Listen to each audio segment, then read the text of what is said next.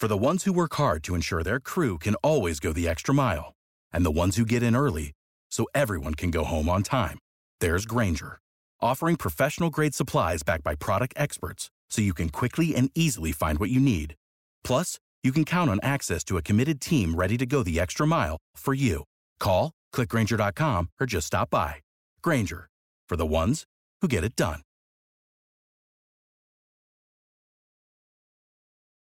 $140 million deal.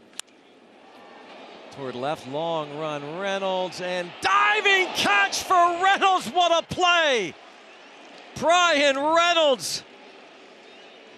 Phenomenal catch in left field. And Baez, who's robbed plenty over the years, appreciates that effort.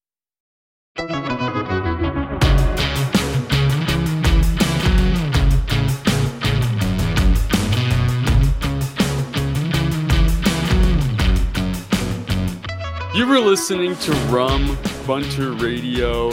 The Pirates, two out of three. They are back on track. Hey, eight to nothing. Last game against the Detroit Tigers, a split there in Comerica Park. Uh, I guess two and three since the last time we recorded. And thank you all for joining us on this episode. Marty Leap, Nick Caparoso, Trey Andy back with you, the regular crew. Just to recap it here, uh, no guests this week, but we are going to preview Arizona coming up this weekend, recap Detroit, Baltimore, just kind of talk about everything going on. Luis Ortiz, how, how everything's going there, what the Pirates need to do strategy wise, um, you know, with this rotation as Velasquez gets back. Uh, talk about some lineups, you know, where where everything stands right now, and um, just kind of what's going on. What's going on with you guys? I know the school year is wrapping up. Uh, Marty, Nick, how you guys doing? Yeah, doing well. Um, I I know Nick Nick's got a little less than me. I've got I've got nine more days, nine more days to, to get through and get the summer vacation. Um, you know, you, you've reached the point of the year. You're on the other side of standardized testing. The kids are tired. The staff are tired. Nobody wants to be there. So these next nine days go smoothly, and uh, yeah, hopefully that can correlate correlate with the Buckos starting to get back on track. Um, yeah, just baseball season overall off to a good start. Oldest kids pony league team two and one. So we, we, we survived a scare. We thought, thought we had a broken wrist on hit by pitch on Tuesday. Thankfully, we did not. But uh, yeah, yeah, all, all good on my end. Yeah, um, like Marty said, just wrapping up school here in about a week and getting ready to, uh, you know, invest a full summer into into the Pirates here. Hopefully, they can keep keep me fully interested all summer long. Yeah, hopefully it's winning baseball. Exactly. Yeah, hopefully uh, it's a fun summer. And um, yeah, congratulations on getting to the end of the school year. Standardized testing was always weird. I feel like it's you know it's a difficult time of the year, but it was fun. You, you get that feeling that the summer's coming around. So um, I know it's a lot on the grading side. Uh, so wishing you guys luck and um, you know congrats on getting through it all. Congrats to the kids as well. But um, guys, let's let's talk about this week. Obviously, the Pirates a little bit uh, uh, of an improvement on what was you know a slump where they lost what was it 12 out of 13 11 out of 12 in that stretch. Uh, some improvement here. If you look at the micro two out of three. They wrap it up in baltimore with a nice win. Tuesday game number one in detroit. Um, you know they just get dominated again uh, but in game number two, a dominant effort there, and you start to feel like things are turning around. Is that an overreaction? Uh, you know, what's this game? The the the click that is going to get this offense sparked, or uh, you know, is there still reason to panic about where things stand with this offense? I think Rodolfo Castro starting to throw a little bit of a, a supporting cause from the fan base to get him on the field more than him coming up and hitting that home run um, in game two there against the Tigers was was huge. And I, I, I do think maybe that could could be the the spark that gets the offense uh, going again. And it seemed like you know it did obviously that day. And baseball momentum's a huge thing. Casher has a hot bat right now, and he gets in there. Hitting's contagious get back on track.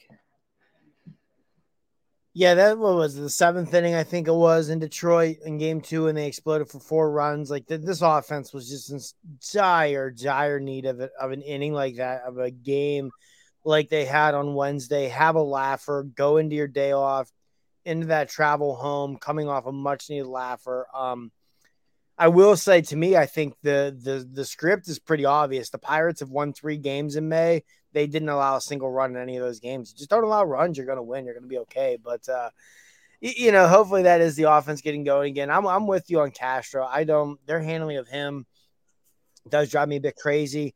I know he has been great against righties in his career, but he's 23. Like, yeah, get a chance. He's 23 years old. Um, he hits the ball really hard against righties. It's not like he makes poor contact.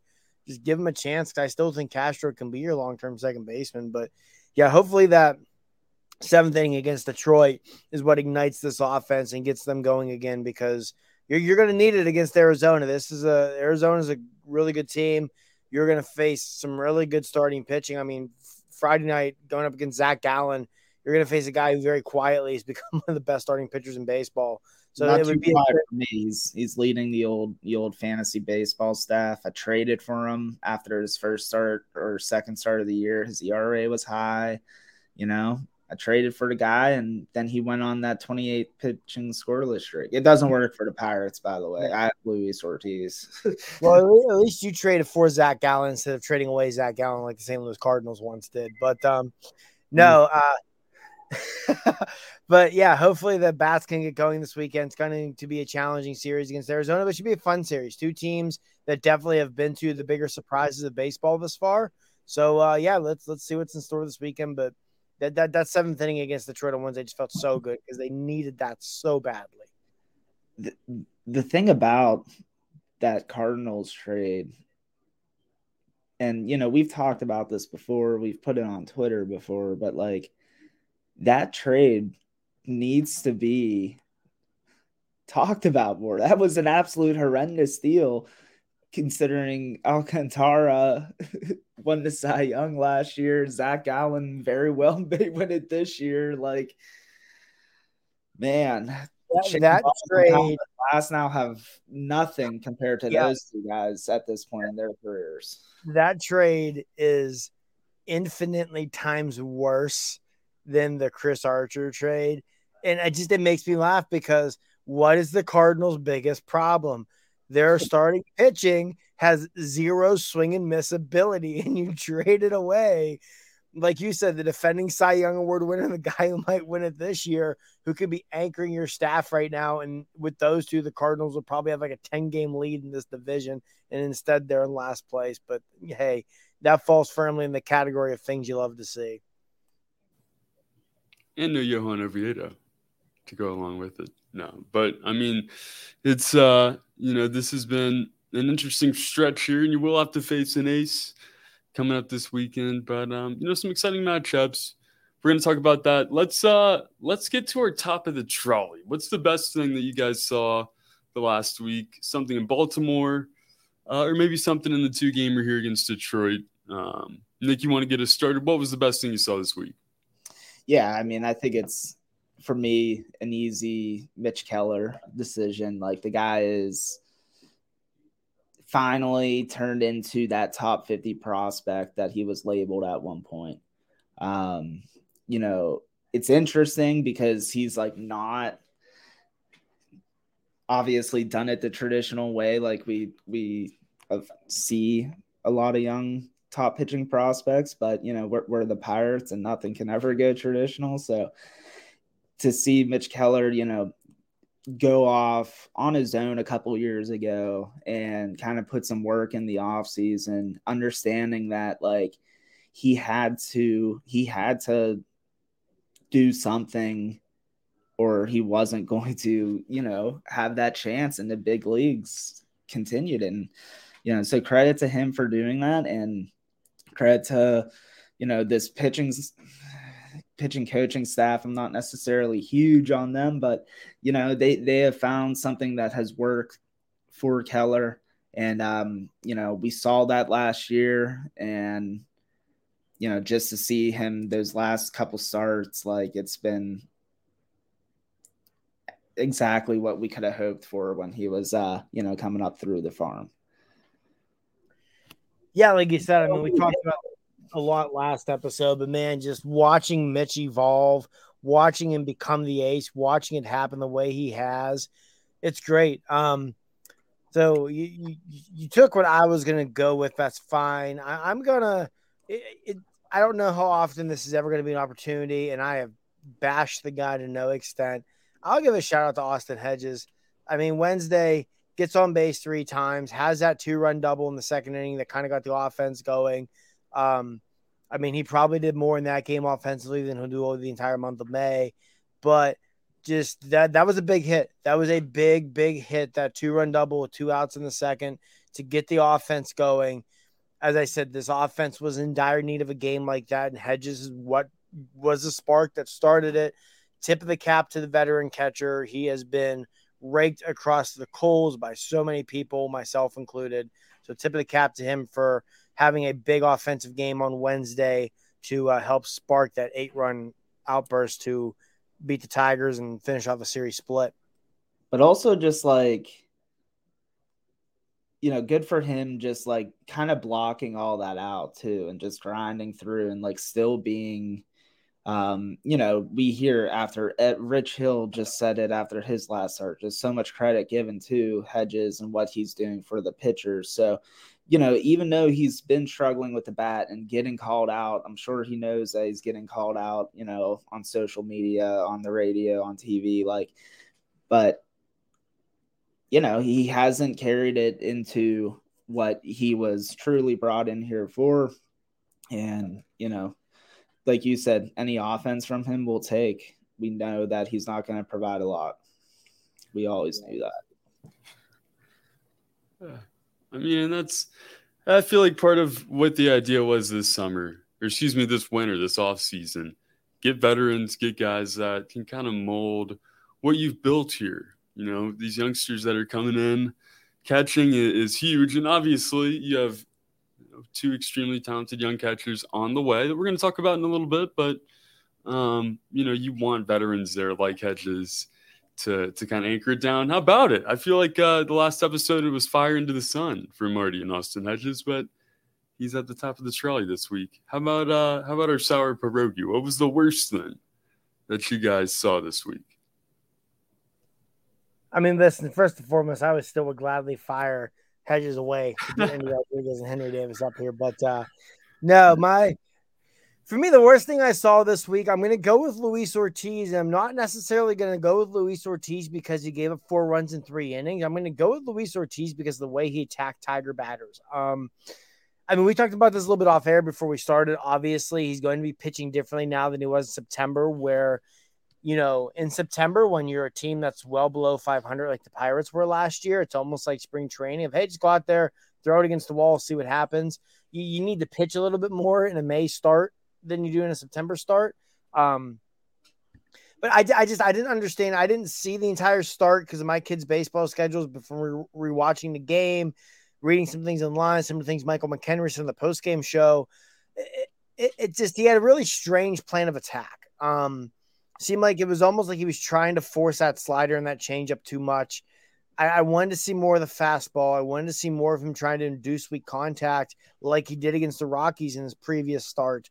Um, and some of that is when you're a young pitcher, you need that's that's why last year, for example, when Roansy Contreras was in AAA dominating guys, was driving me nuts because that was doing him no good. What was going to do him good was to be in the major leagues to learn pitch sequencing, learning how to attack major league hitters, learning how to mix and match your pitches, that sort of thing, which is what Luis Ortiz is currently going through. Um, so hopefully he'll learn from that. Hopefully we'll see a different plan of attack. I don't I don't know if he'll make another start, um, I'm assuming he probably makes one more before Velasquez comes off the injured list, since Velasquez needs to get a rehab outing in there yet, which seems like could come not this weekend, early next week. But hopefully, we'll see a little bit more of an aggressive attacking Luis Ortiz in that start, and he can end things on a high note before going back down to AAA and uh, to work on things. Because I, I will say too, I think coming out of spring training, a lot of people wanted Luis Ortiz on this roster, and I understood that, but we're seeing why he started the year in AAA um, because he does still have things to work on. There's no doubt about that.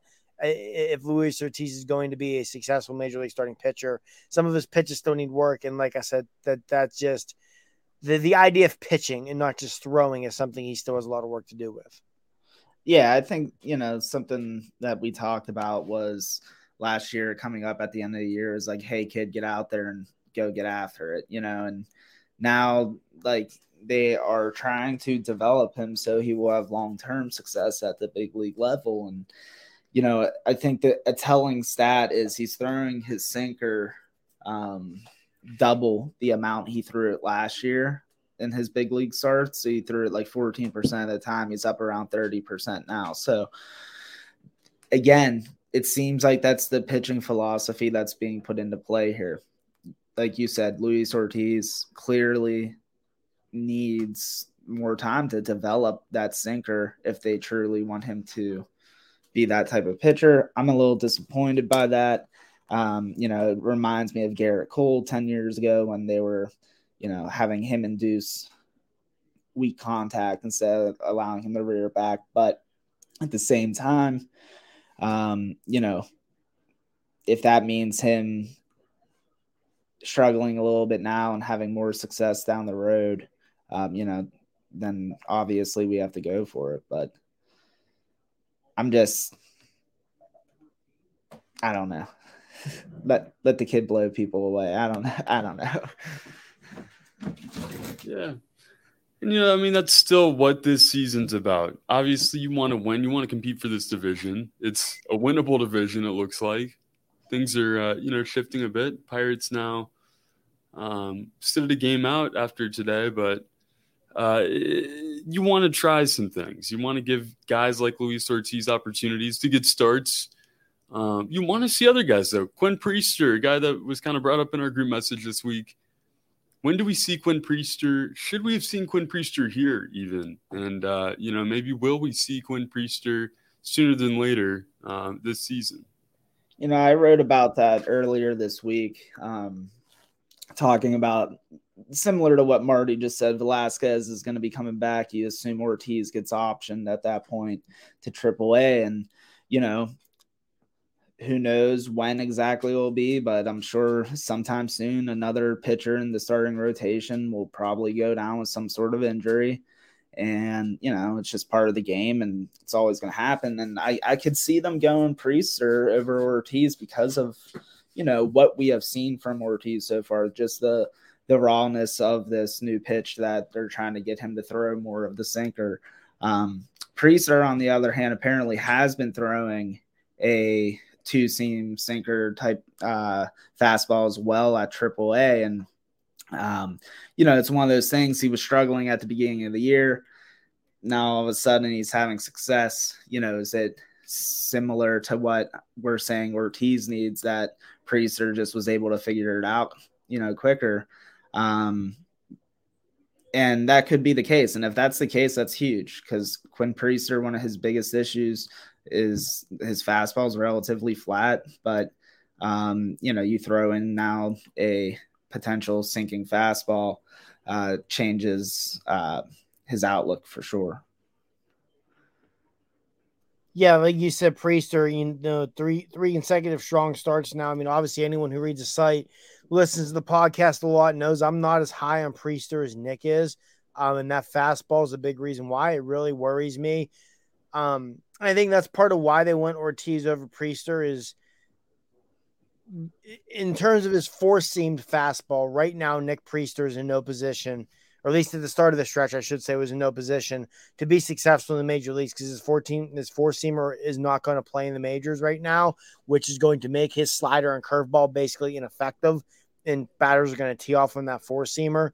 Um, but if if this sinker is going to work for Priester, that like Nick said, that kind of just totally changes the outlook on him moving forward and that's it's almost like a Mitch Keller effect, honestly. It really is, where it's like, all right, this guy's always been a top 100 prospect, and we just gotta, well, what's it? He's got this great off speed stuff, this great break.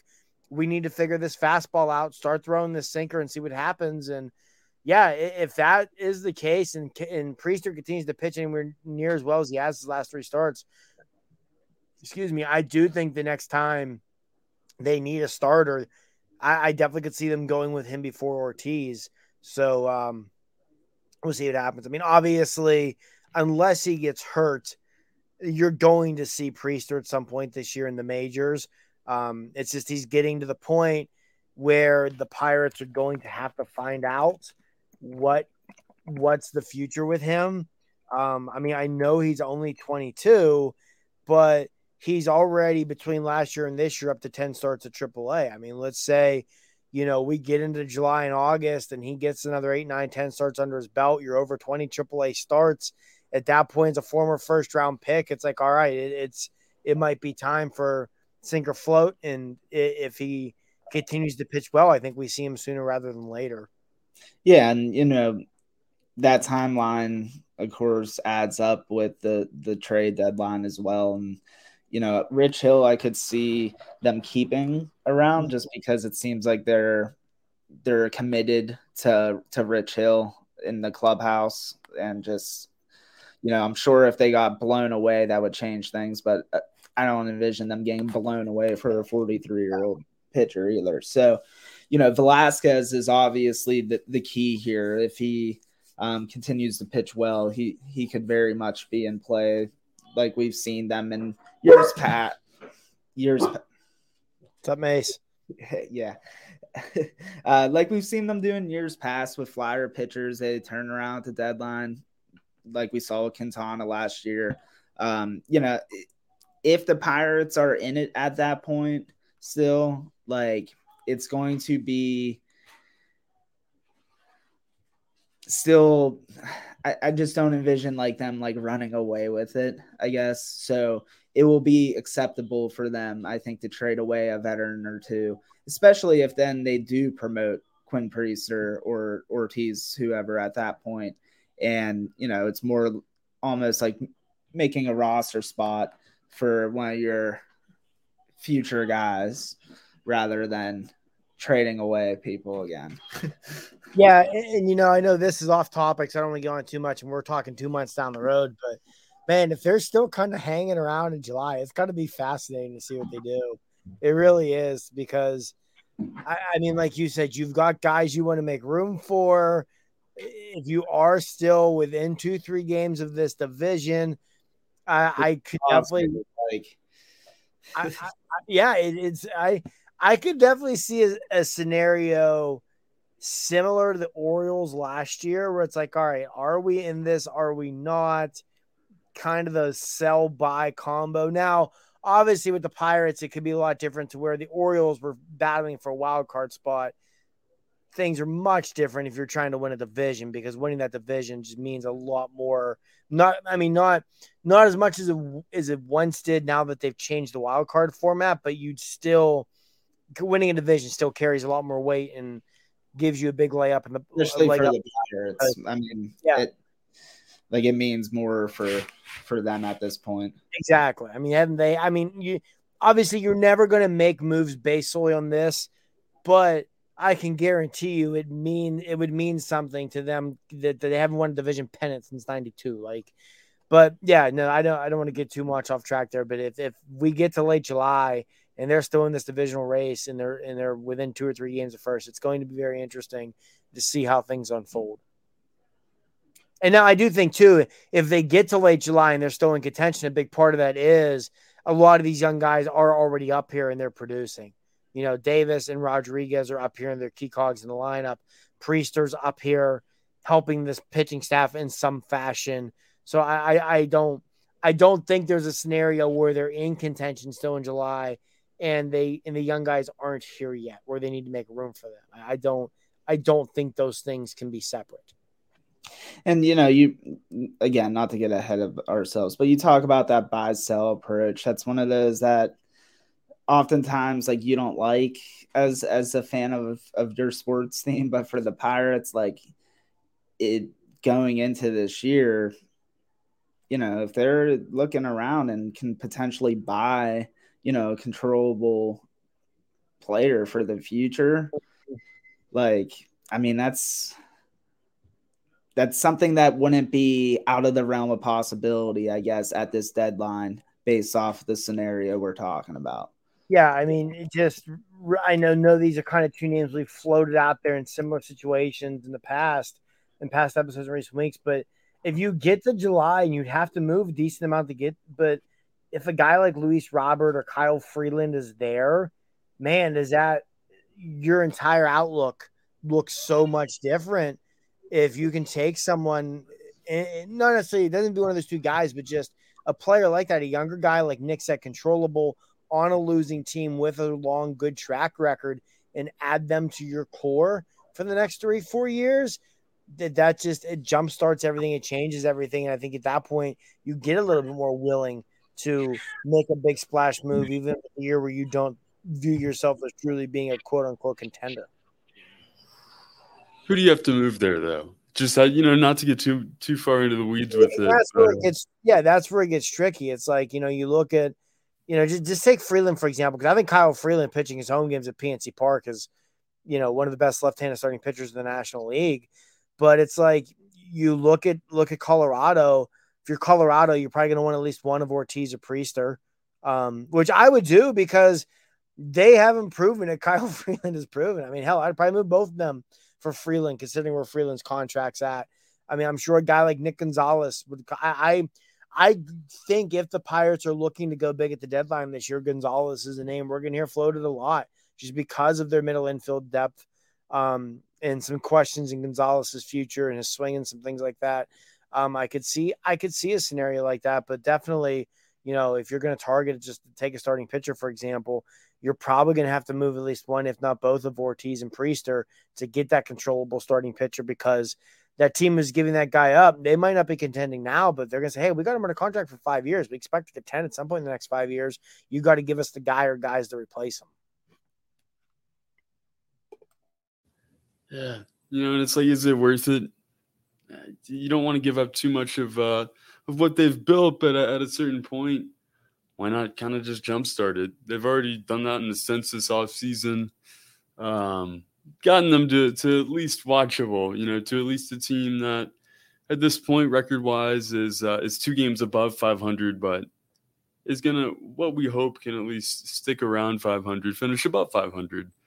Um, you know, as we kind of look into this next week, and I didn't get any tweets ready for this one, so uh, get your tweets in. We'll do uh, we'll do a few extra tweets for tweet of the uh, week week next week. But um, let's preview this uh, this Arizona series a little bit. You kind of touched on it a little bit there, Marty. You face uh, Zach Gallen, Cy Young candidate. Um, you know, a guy that's been an ace, maybe the ace of the National League so far this season, uh, and and some other difficult matchups in this one. What are we looking forward to in this series, guys? Um, you know, and I guess what what lineups and and uh, matchups are you guys most excited to see here? Well, I mean, personally, I'll be at the game on Saturday afternoon, and Mitch Keller's pitching, so that's going to be pretty cool. Um, I mean, Keller, I feel like has become that guy. You know, it's like, hey, Keller's pitching, you drop what you're doing, and you watch the game. Um, so it'll be a lot of fun. I mean, plus anytime you go to the ballpark and be there with my kids on Saturday, that'll be a good time. Um, Friday night, I, am I don't know if excited is the right word uh, to see Zach Gallen against this lineup. Um, I am excited though. Johan Oviedo coming off a strong start against Baltimore, in which he did not have his best stuff, struggled with command, and pitched in the sixth in, into the sixth inning. Still, and the only run he allowed was after he had left the game and via a wild pitch that Hedges didn't play all that well.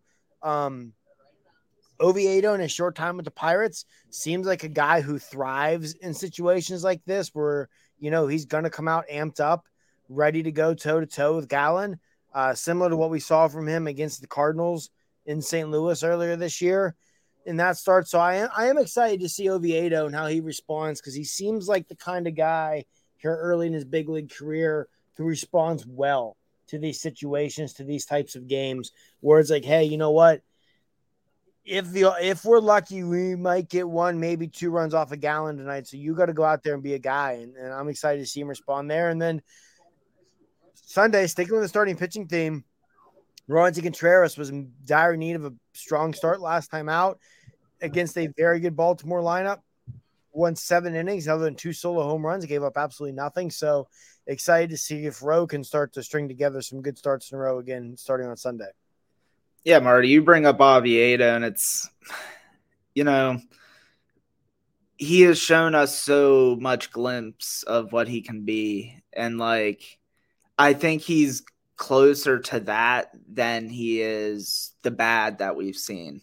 Um, you know, we've talked about before on here, and he's he's a young starting pitcher still, even though he's been up since 2020 as a starter. Like he hasn't had a ton of um, opportunity there at the big league level, and so you're gonna have these these bumps in the road. And you know, like you said, the big thing is he's responded well from those bumps in the road too. It's never, um, you know, he hasn't compiled um, back to back to back bad bad starts. So the you know the fact that he's able to kind of you know move on to that next start and you know get out there and compete. And like you said even when he doesn't have his best stuff um you know he's still able to get through and have an effective start after having you know a couple poor ones earlier in the year when he was in a similar situation. So you just like to see that that progress he's making.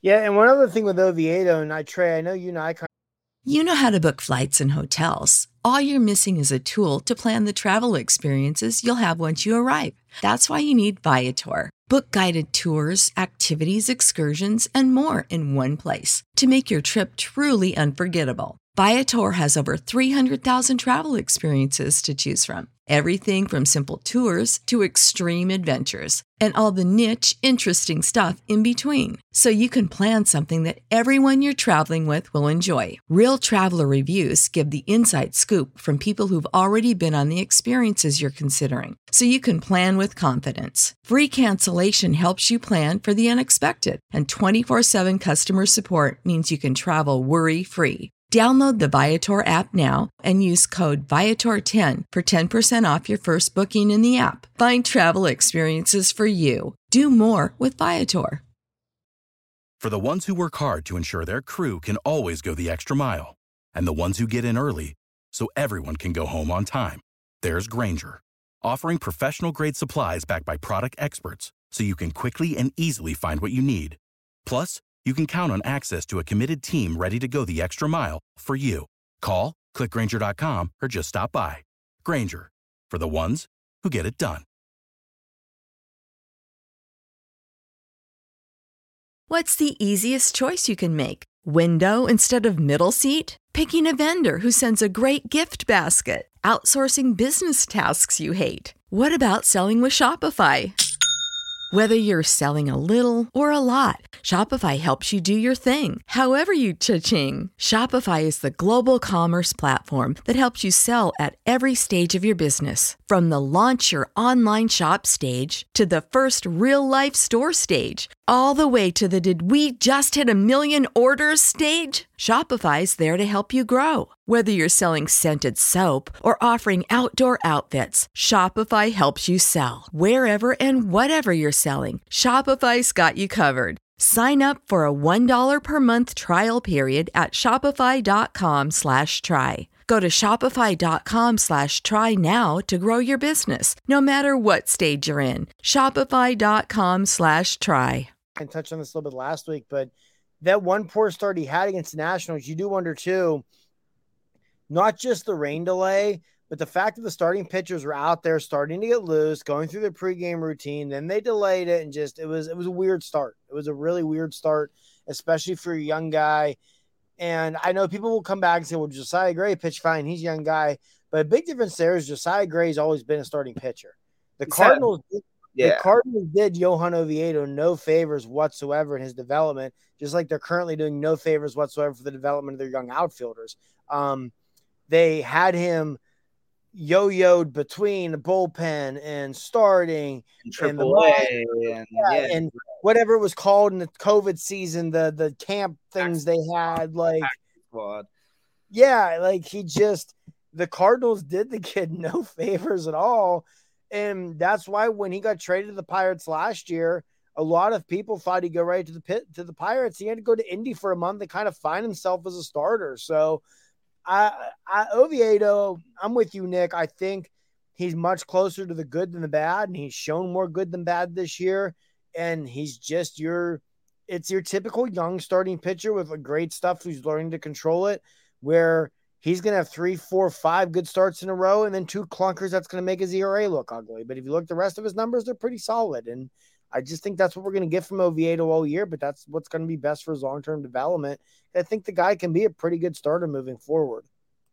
Yeah, I mean, we see that with Contreras too from time to time, and we saw it more last year. You know, it's just it, they're young starters. It's going to happen. You know, it's it, we look at sometimes it uh, under a microscope because we're we need these guys to be successful for the Pirates. Like, but you know, it's it's a pretty standard thing across baseball. You know, like the,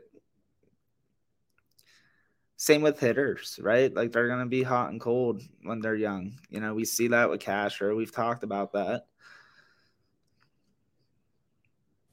Yeah, I mean, and it's you know, coming into the season, uh, before we knew what was going to happen, we said, look, this bullpen's got to be a nice surprise for this team to be good. They were, and they still have been. Same with the lineup. In a sense, we knew it was going to be a lot better. Uh, the rotation, you hit on it. It has its highs and its lows that that comes with the young, high uh, high ceiling pitchers, I guess you could call it, but exciting guys nonetheless. And um, you know, on the winning streak, you got great starts out of everybody. There was the the run of quality starts there, of course, uh, but I think you get a little bit more excited when you get to this part of the rotation, when you get to see the youngsters along with now, you know, an established ace in Mitch Keller. Um, so it's going to be fun to see kind of this matchup, ace off, uh, or I guess what is Gallen's going Friday night. Keller, I guess we'll miss him on Saturday. Um, but you know, some good matchups in this series. Good series overall, and uh, somebody I think I think hit on it earlier. A fun story, I guess, in Arizona this season. A division that's a little bit different here. Arizona, I mean, San Diego, excuse me, has been a disappointment. Los Angeles is a lot different this season. Um, you know, what do you guys think about this lineup? What do you guys think about Arizona in general? And uh, I guess just kind of the the NL West. I think it's unfortunate for the Diamondbacks because, like you just hit on, the Dodgers and the Padres, they're going to wake up eventually. Um, they have too much talent and too much resources put in at this point to not. Um, you know, for the Pirates, like we've talked about, this division is very winnable. Uh, there, there are no Goliaths in this division at this point. So, um, but to bounce back to the Diamondbacks, like I'm not taking anything away from what they're doing. They are very much in a similar spot to to what the Pirates are trying to be and to what the Orioles have become already. Like just starting to have that that young um, talent come up and make it make actual impacts. Corbin Carroll um, is just you know unreal. He's he can hit hurt you in every way uh, of the game, and you know he's been that way since day one. So like he looks like he's going to be an absolute you know stud for them for the next. 10 years or whatever but um so I'm I'm excited to see him actually just because you know we don't get to see a ton of the west coast being on the east coast so um you know, I, I am excited to also, you know, catch some of these these young players like Marty said, Gallen also just, you know, gonna be a tough start, but also like if you're a baseball fan, you know, you're gonna appreciate probably what he does too. So I, I like that you ended that statement with, with if you're a baseball fan, because one thing in the off season I said, and I know my buddy John, who I know you're listening, John, so shout out, um, and I talked about a lot, was that Arizona is going to be one of those teams where if you weren't like a real diehard baseball fan, you're going to look up at them this season and say, man, where do they come from? How are they sitting there eight, nine, ten games over 500 in July and in a wild card spot? But like Corbin Carroll, like you mentioned, Gallen, um, some of these young players. Perdomo's finally yeah. putting it together, which I'm yeah. excited about because he was another COVID guy who got kind of, you know, called up before he should have been. I'm sorry to cut you off. No, you're good. No, but yeah, you're spot on with that. You know, Lourdes Gurriel has been quietly maybe the best hitter in the National League for the last month or so. You know, it's it's one of those teams where, it, as a big baseball people, Merrill Kelly, another player, flies way under the radar. You look at that roster, and you're like, man, this this is a playoff caliber roster that nobody talks about because a it's Arizona Diamondbacks and b they're stuck in a just malicious, horrible division to be in. But to their credit, they've taken advantage of San Diego's slow start. I mean, the Dodgers have come to life and they look like the Dodgers, and they're going to win the NL West again because that's what the Dodgers do. But I'm not going to be surprised at all if we're sitting here in October and talking about Arizona as a wild card team going to the postseason. I, I think that team is extremely talented. Um, as we've said, a lot of young, fun players. And this is a team that's going to be a problem in the National League for the foreseeable future. Yeah, you know, a fun team that is comparable here, and uh, potential wild card preview this weekend. Um, you know, we'll see. Obviously, it's way early, but um, this is uh, you know, this is a similar group here. It's going to be a really fun series. Uh, the spyglass, guys. The the one thing you're looking at the most closely into the rest of this week here. Um, and I guess uh, you know we can get to our minor league minute as well. If you guys got anything you want to talk about going on in the minor leagues. I mean, for me with the minor leagues, it's all about these catchers. Uh, another hit tonight for Henry Davis. Endy Rodriguez was two for five with a triple and a double. Um, you know, John Baker, the farm director, said it last weekend. Henry Hen, Henry Rodriguez is making things difficult on the Pirates. Um, one thing I'll mention there too. It was during one of the games this week in Detroit on the broadcast. Greg Brown snuck in a little comment about Henry Davis and things becoming difficult on the Pirates, however he worded it. And in the past, we've seen Brown, Bob Walk, whoever it might be, who gets that little bit of nugget and intel from the organization, plant that seed, sneak it in there in the middle of a broadcast, and a week or so later we see somebody up here. Um, I'm not saying that's what's going to happen here, but if Henry Davis keeps doing what he's doing, you, have got to get him up here. You, are not going to have a choice. Um, and Endy Rodriguez is not hurting his case at all either. And you know, the easy thing to do obviously would be to promote Rodriguez, especially because he's on the 40 man and move Davis to AAA and let Davis catch every day at AAA.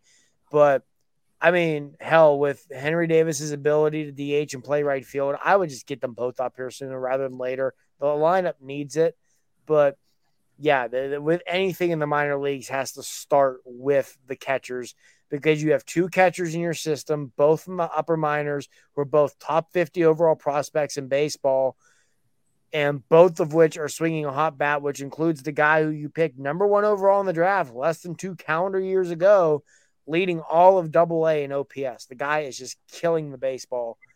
So you, you've you you've got to get something figured out there sooner rather than later. Yeah, and like they started him at Double A because, like we've talked about, getting him and Rodriguez as many reps behind the plate was more important than you know what level. And we've talked about how they'll promote from double a if they feel. And i, I think davis is you know the type of guy that they're going to do that with. They, they, they, know like you said the pedigree of the player. He was the first overall pick for a reason. Um, you know he is like you said absolutely destroying the ball at double a um, there's just i think they they would in a perfect world have him already at triple a. And so I think it's just one of those like him putting up these elite numbers at double A will just make them not even worry about getting those those often quote unquote required amount of at bats or innings at each level um, that you know you see oftentimes. Uh, and I think just seeing him play right field, get going into that DH spot, it seems like you know like hey like when you get called up, like this is what's going to be kind of going on. You're going to, we want, you're going to be in the lineup, but we're going to be bouncing you around a little bit. So, you know, like you said, I think that's a little bit of a tell- telling sign as well. Yeah. And one other thing with the double A versus triple A thing and calling guys straight up from double A anymore, there's not that big of a gap in pitching. Maybe the biggest difference in pitching between Double A and Triple A is the fact that a lot of guys in Triple A have seen the majors. From a pure stuff standpoint, you anymore you see better stuff at Double A a lot of times because your Triple A rosters are filled with like your Quad A depth guys that you sign as minor league free. I mean, look at the Pirates. your Chris Owings, your Tyler Chatwoods, your spot on. Look at the Pirates pitching staffs at AAA, where we're rolling out Osvaldo Bido and Caleb Smith as starters, and you go to double A and you've got Jared Jones highlighting that rot- that line or that rotation. Excuse me. I, I can guarantee you, any hitter in the world would rather face Caleb Smith than Jared Jones. Like there's the the double A has become for pitching more so than hitting has kind of become that big developmental level because your AAA rosters are filled, like you said, Nick Tyler Chatwood. Like those are the kind of people you see at AAA because they just fill out your minor league roster. They allow you to kind of move guys around, and they're there as, hey, you know what? We've got 10 games in 10 days. I just need someone to come up here and eat innings. And they get shelled, who cares? Let's pull up a Tyler Chatwood, a Caleb Smith, whoever might be from AAA. Go out there, buddy. Good luck, and you're going to get designated in 10 days. Yeah.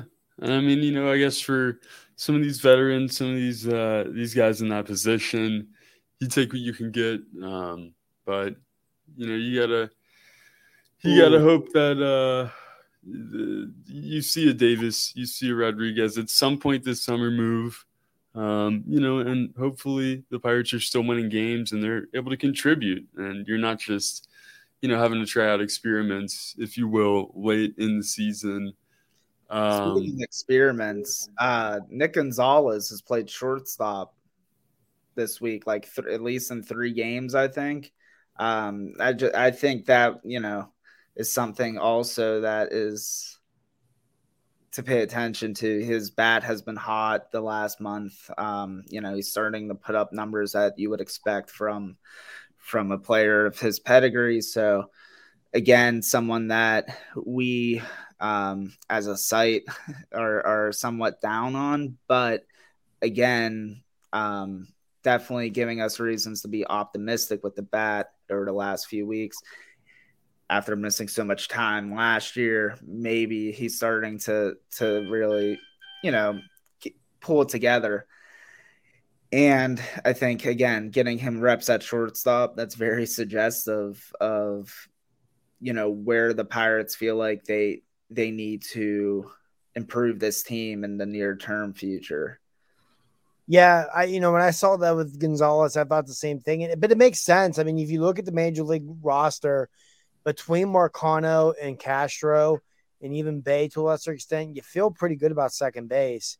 Um, but it's shortstop, and I mean, I know I'm a guy who I've beat the jump for just just freaking put Chris Owings there and you're going to get no offense out of Owings, but at least Owings is going to make the plays. You're not going to be butchering ground balls. You're not going to be dropping throws from first base, trying to turn double plays like we've seen. Um, so it makes sense to try Gonzalez at short and see if, hey, can he come up and help, you know, bridge the gap until Oneil Cruz is back? And even then, I, I know I've said it before, but I, I'm I'm far from convinced Oneil Cruz plays in the field again this season um, when he's back, I think there's a real scenario. We just see a lot of him just, you know what, go DH, go get your swing back. If we're still, if they're still in it, hey, help us try and win some ball games with your bat to go in a division. But yeah, I, I definitely think that that's something that is a direct result of the Oneil Cruz injury combined with the continued defensive struggles of Rodolfo Castro at shortstop. And you know, something to highlight too is Gonzalez played shortstop in college. He um, you know, was brought in. And I think actually they let him play short a little bit early in his minor league career just because of that's where he was used to playing. But obviously going to second base, but having that background could be a, an easier transition for him. Yeah. And I mean, you know, at this point, you just try anything you can while Cruz is gone. The defense has been terrible the, the, everywhere, but you know, you look at shortstop in particular. obviously you take Castro's bat on any given day, but uh, you know the defense has not been great. Uh, Nick Gonzalez, be fun to see him get up here as well. Uh, anything else you guys uh, are looking out for in the minor leagues? Anything else you guys got coming up this week you're excited about? Um, you know, on rumbunter.com as well. One other minor league thing I'll throw out there um, Thursday night, Anthony Solometo, really good start for Bradenton or, or uh, Greensboro, excuse me. Seven innings, only gave up two runs, struck out six, didn't walk anybody, which is big. Walks have been an issue for him this year. Um, he's another guy who, after a shaky start to the year, starting to trend in the right direction. But I, I mean, again, he's a kid. Like I said, little, little bit of a shaky start to the year, but he's 20 years old pitching in high A. Like that may not sound like much, but 20 years old as a starting pitcher in high A is a pretty big jump. Um, so hopefully he can continue to uh, pitch well and just trend in the right direction and – maybe if all goes well, get a couple starts at Altoona down towards the end of the season. But you know that that 20, 21 draft class, a big reason why Davis was the guy at number one was to uh, to go the Neal Huntington 2009 route and load up on the bonus babies. And thus far, oh boy, you know Lonnie White hasn't been able to stay on the field. Bubba Chandler has really struggled this year. Braylon Bishop has struggled this year. So hopefully, uh, Solometo can continue to trend in the, in, in the upward direction. Yeah, I mean, I think Solometo, like you said, he doesn't get talked about as much as Bubba Chandler, um, and but he should be, and he's done. He's done exactly what you know they've needed him to do as a young prospect so far. He's he's been effective. Um, he's striking guys out, which is a a big thing to see, like you said, at his age, um, the ability to just, you know, to punch people out. So I, I like where he's going. Chandler, you know, you do bring up a good point. He's struggling this year, but you know, with him, it's more about the the potential, the ceiling. Um, you know, he was a two-way player up until this year. He played football in high school, was a big-time football recruit you know, for him to finally sit down and really to focus on just being a, a potential starting pitcher, obviously we're we're going to see a bit of a, a bump in the transition there. So hopefully we start to see that swing the other way with him, and you know, because coming into this year he was getting some talk for top 100 prospect outside, you know, just outside of it. So it'd be nice to see, like you said, him kind of give us reasons to be optimistic. Yeah, I think it's a little bit too early to tell, you know, but kind of reflecting on it, do you guys think that that was the right strategy looking back at this point? It, you know, hasn't even been two years now, but uh, do you think that going about it that way was the, the correct way to do it? Or, um, you know, would you guys kind of lean in the, uh, the approach they took this past year with drafting a guy like Termarr. That that draft class has been a little bit of a mess at the top, honestly. Um, Jack Jack Leiter has um, he's been pitching better of recent, but he's he's been pretty pretty bad through um, his minor league career thus far. Kumar Rocker, who was the early name that year, and you know has had like he's been in the headlines every year, and now he's getting Tommy John um, surgery, so he's out.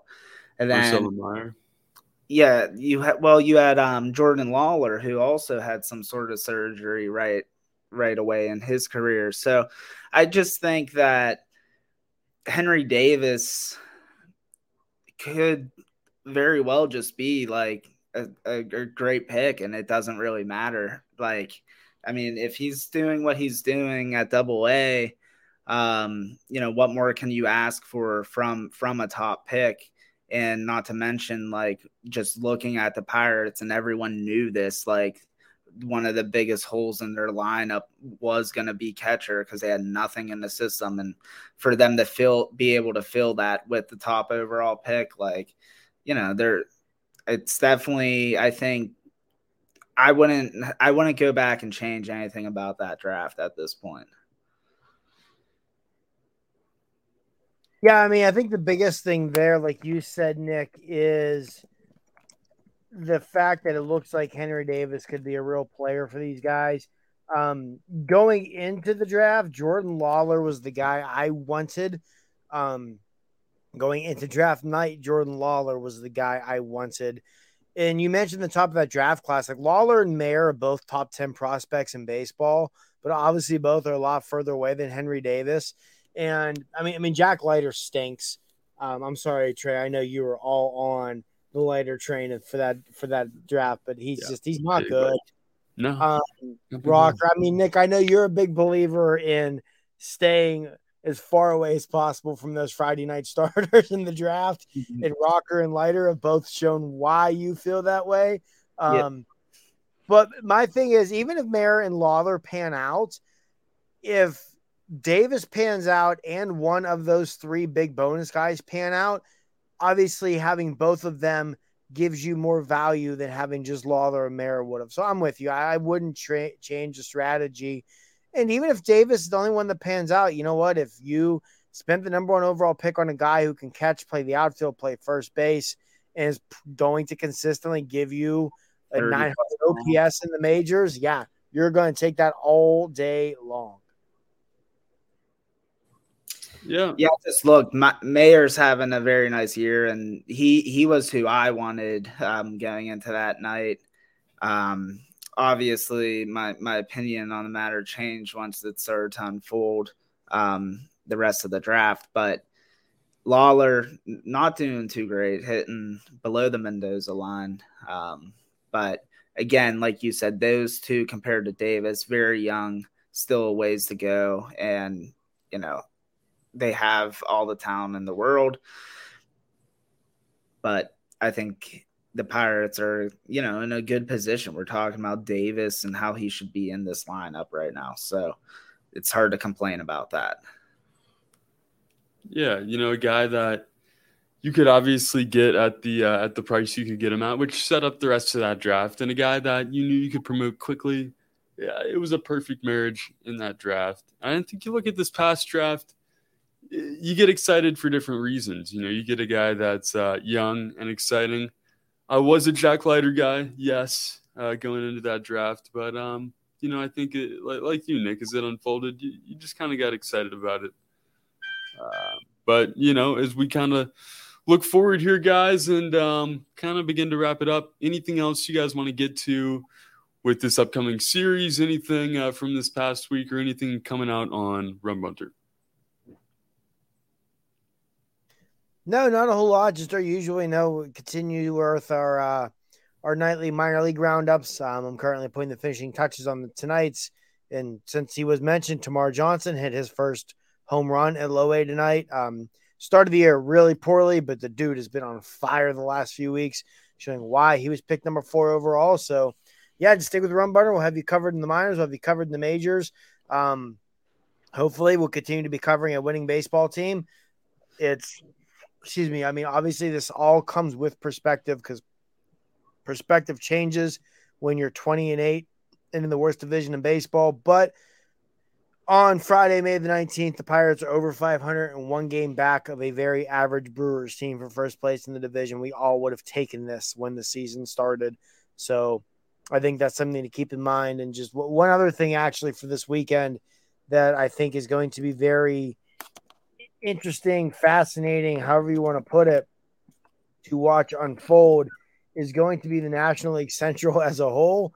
Um, their the schedule this weekend for the Central is brutal. The Reds play the Yankees, the Brewers play the Rays, the Cubs play the Phillies. The Cardinals started a four game series with the Dodgers on Thursday night, and as we are recording, that game is absolutely wild. It's nine to seven in the sixth inning. The Dodgers to put up a five spot. Um, and the Pirates obviously played the Diamondbacks. So it's going to be a very challenging weekend for the entire National League Central. So it could very well be another one of those weekends where the National League Central just takes a whole bunch of losses. Yeah, you know, I want to touch on Termarr Johnson, like you said, um, really heating up as of late.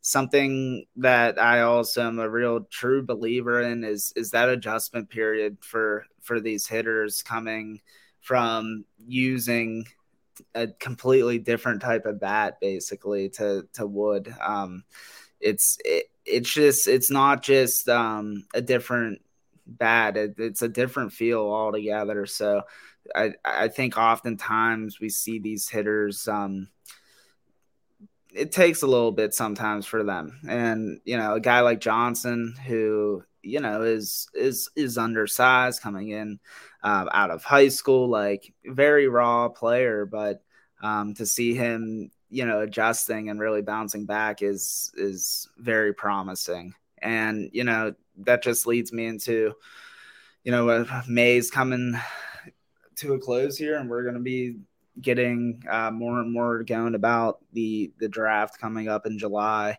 Um, you know, that's going to be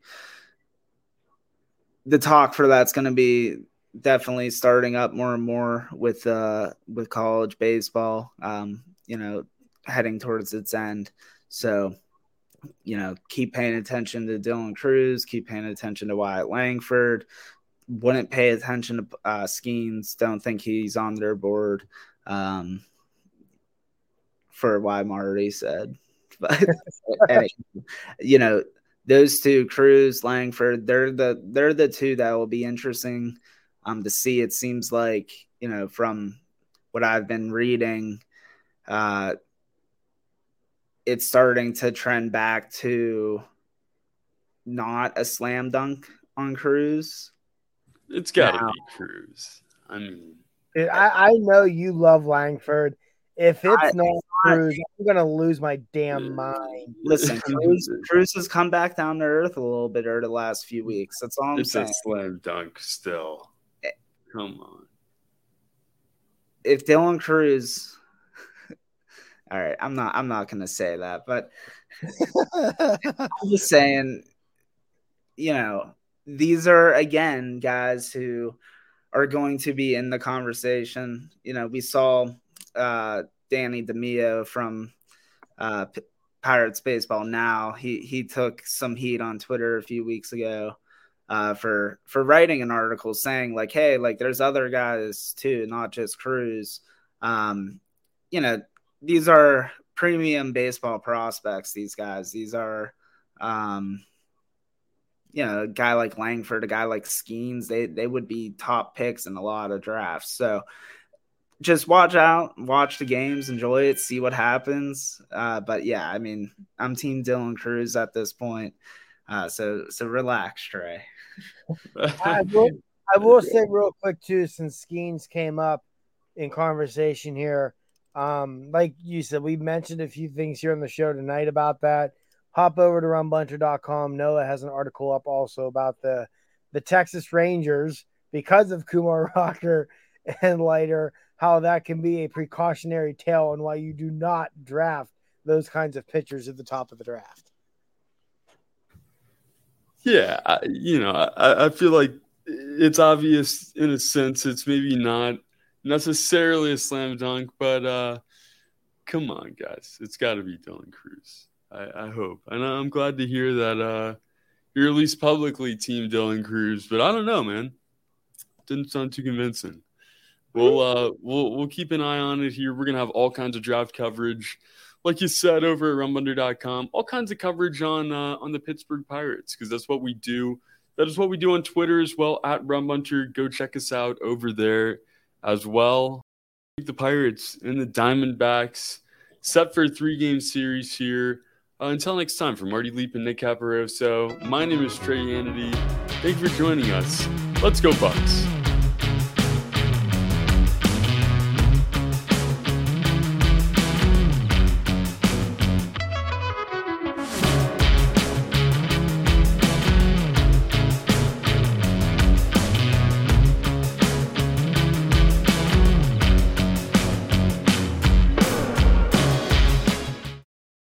Ones who work hard to ensure their crew can always go the extra mile, and the ones who get in early so everyone can go home on time, there's Grainger, offering professional grade supplies backed by product experts so you can quickly and easily find what you need. Plus, you can count on access to a committed team ready to go the extra mile for you. Call, clickgrainger.com, or just stop by. Grainger, for the ones who get it done.